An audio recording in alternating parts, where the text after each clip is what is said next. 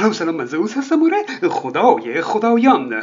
این روزها پخش نمایش خانگی سریال قورباغه داره به پایان می‌رسه. سریالی جذاب و دوست داشتنی به کارگردانی آقای هومن سیدی. او نگران نباشید قصد تحلیل سریال رو ندارم. امروز فقط می‌خوام به دو تا نکته علمی یا غیر علمی اشاره کنم که در این سریال اومده. خب داستان سریال پیرامون یک ماده مخدر عجیب هست. تو کلمبیا یک گیاهی رشد می‌کنه که اسمش نفس شیطانه محلی های اونجا نمی‌ذارن بچهاشون حوالی بازی بکنن چون گردگی ها تو حواس بچه ها رو آلوده می‌کنه. یه چیز تو مایه های مخدره آدم رو از خود بی خود می‌کنه. تقریبا بعد مصرف هر چی که به طرف بگی انجام میده. تایلندی ها تخم این گیاه پرورش میدن. با یه چیز دیگه قاطی می‌کنن میشه این. با چی؟ قورباغه سمی آمریکایی.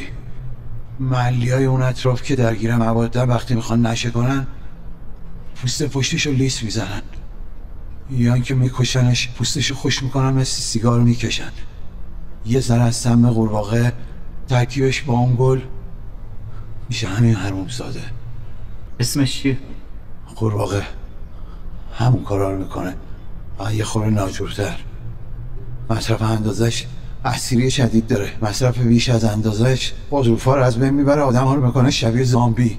اینکه تایلندی ها تخم این گیاه رو پرورش میدن برای این بود که می‌خواستن قسمت هایی از این سریال رو در تایلند فیلم برداری کنند. وگرنه قصه این ماده مخدر ربطی به تایلند نداره. همینطور اسم قورباغه و چسبوندن اون به سم قورباغه امریکایی و از این حرفا اینا برای جفت جور کردن داستان به اسم سریال هست. مهم نیست اما نفس شیطان. آیا واقعا نام یک ماده مخدر هست؟ اونم ماده ای که اینجور اثر سهرامیزی داشته باشه و بتونه انسان رو به یک زامبی تبدیل کنه؟ اینکه این ماده با پوست یک انسان تماس داشته باشه اون انسان برای مدتی اراده خودش رو از دست میده و هر کس هر چی بهش بگه بی اراده انجام میده؟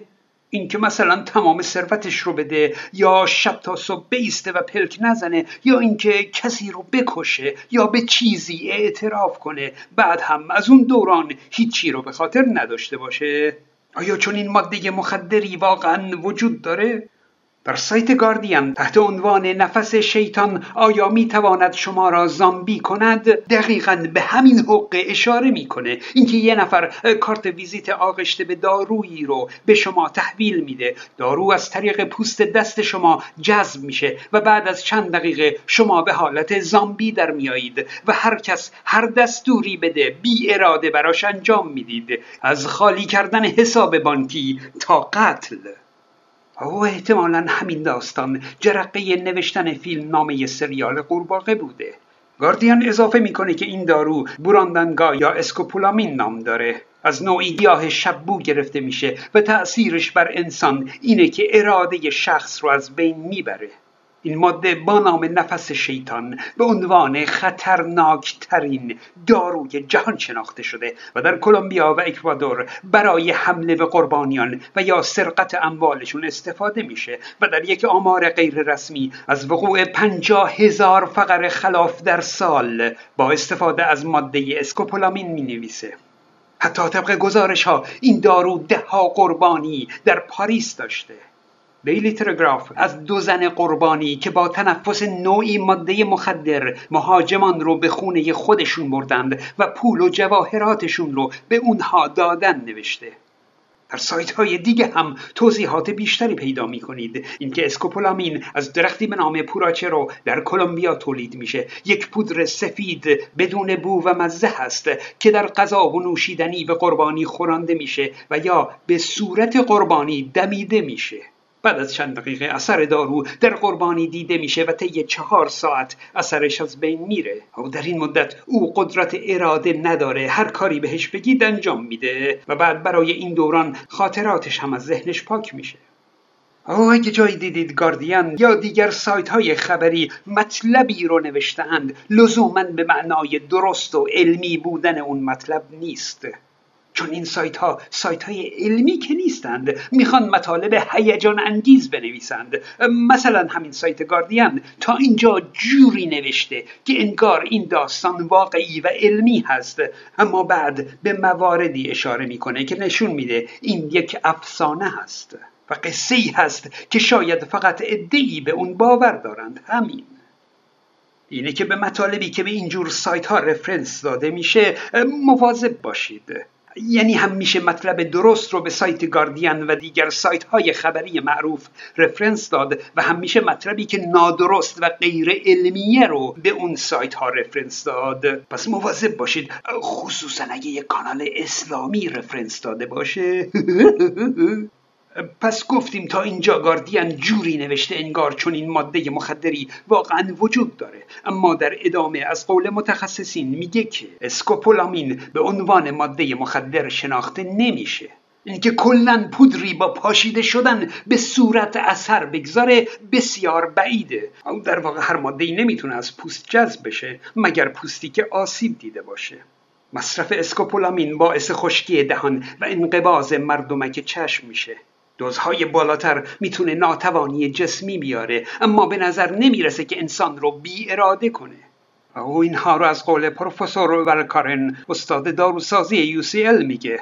خانم ولکارن میگه این ماده خوابالودگی میاره و حتی به یاد نیاوردن خاطرات هم ممکنه. اما خب مثلا مصرف زیاد الکل و یا بسیاری از داروهای بنزودایاسپین هم همین عوارض خوابالودگی و به خاطر نیاوردن رو دارند مثل قرص والیوم. از اسکوپولامین برای تحقیقات آلزایمر استفاده میشه و برای معالجه برخی بیماری های حرکتی استفاده میشه. خلاصه اینکه اثرات این ماده اونجور که در سریال قورباغه نشون داده افسانه است شبه علم واقعیت نداره. موضوع علمی یا شبه علمی دوم یه بیماری داره به اسم هایپرتاینژیا یا بیش یادآوری. مریضیش بهش کمک می‌کنه تا حافظش بیشتر از هر چیز دیگه ای فعال بشه. چیزایی یادش میمونه که تو حالت عادی کسی یادش میمونه بیماریش انقدر پیشرفته است که تبدیل به یه توانایی شده. مثل یه دوربین عکاسی عمل می‌کنه. افرادی هستن که تجربیات زندگیشون رو با جزئیات دقیق اون رو به حد افراط به خاطر دارند و در واقع از این حافظه زیاد رنج می‌برند. برای همین این به عنوان بیماری مطرح میشه. سایت گاردین ادعا می‌کنه که در سال 2021 در دنیا فقط 60 نفر به این بیماری مبتلا هستند. خب این دیگه شبه علمی نیست بلکه علمیه. اون افراد قادرن اتفاقهای هایی رو که در زندگیشون رخ داده رو با جزئیات دقیق به خاطر بیارند کافیه یک روز از تاریخ گذشته رو مثلا از 20 سال پیش ازشون بپرسی. به خوبی به یاد میارن که اون روز چند شنبه بوده هوا چطور بوده چه کاری در اون روز انجام دادند؟ با کی ملاقات کردن دقیقا چی گفتن چی پوشیدن چی خوردن یعنی شورش رو در میارند ها. جوری دقیق میگن که آدم فکر می‌کنه که دارن علکی خالی میبندند. اما راست میگن. البته هیچ کدوم خاطرات دوران خردسالی رو به یاد ندارند و در حفظ کردن شعر و لغات و درس و مشق با بقیه مردم فرقی ندارند و استعداد اونها فقط در به خاطر داشتن تجربیات زندگیشون هست. خاطرات تلخ مرگ عزیزان طلاق و آزارهایی که در طول زندگی دیده اند. خب اونها رو هم مو به مو در خاطرشون هست و این اونها رو عذاب میده.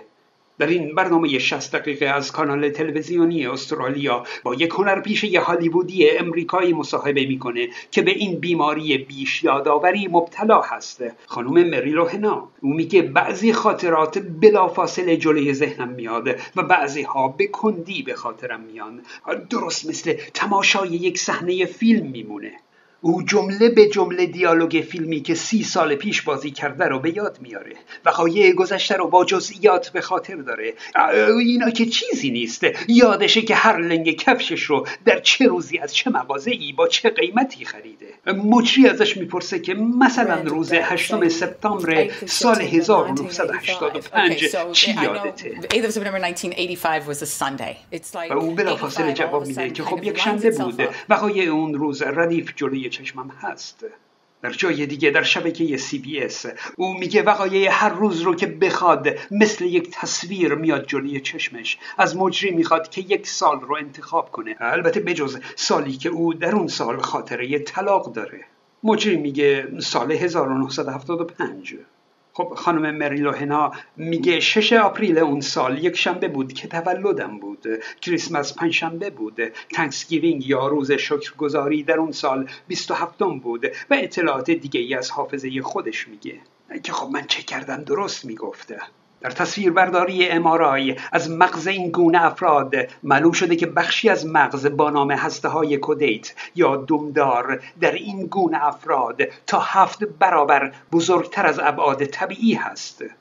به طور معمول اطلاعاتی که مهم نیستند اگه مدام در حافظه تکرار نشن خیلی زود از حافظه خداگاه انسان به حافظه ناخداگاه منتقل میشن و سخت میشه اونها رو به یاد آورده بسیاری از اطلاعات حاشیه‌ای هم اصلا از همون اول وارد حافظه ناخودآگاه انسان میشن که بهش سابلیمینال میگن و در موردش باید مفصل صحبت کنیم. اما در این گونه افراد بیش یادآور اطلاعات غیر مهم در حافظه خداگاه باقی میمونن و همیشه در ذهن و خاطره فرد حاضر و آماده هستند. کانال های من را فراموش نکنید. من زئوس هستم.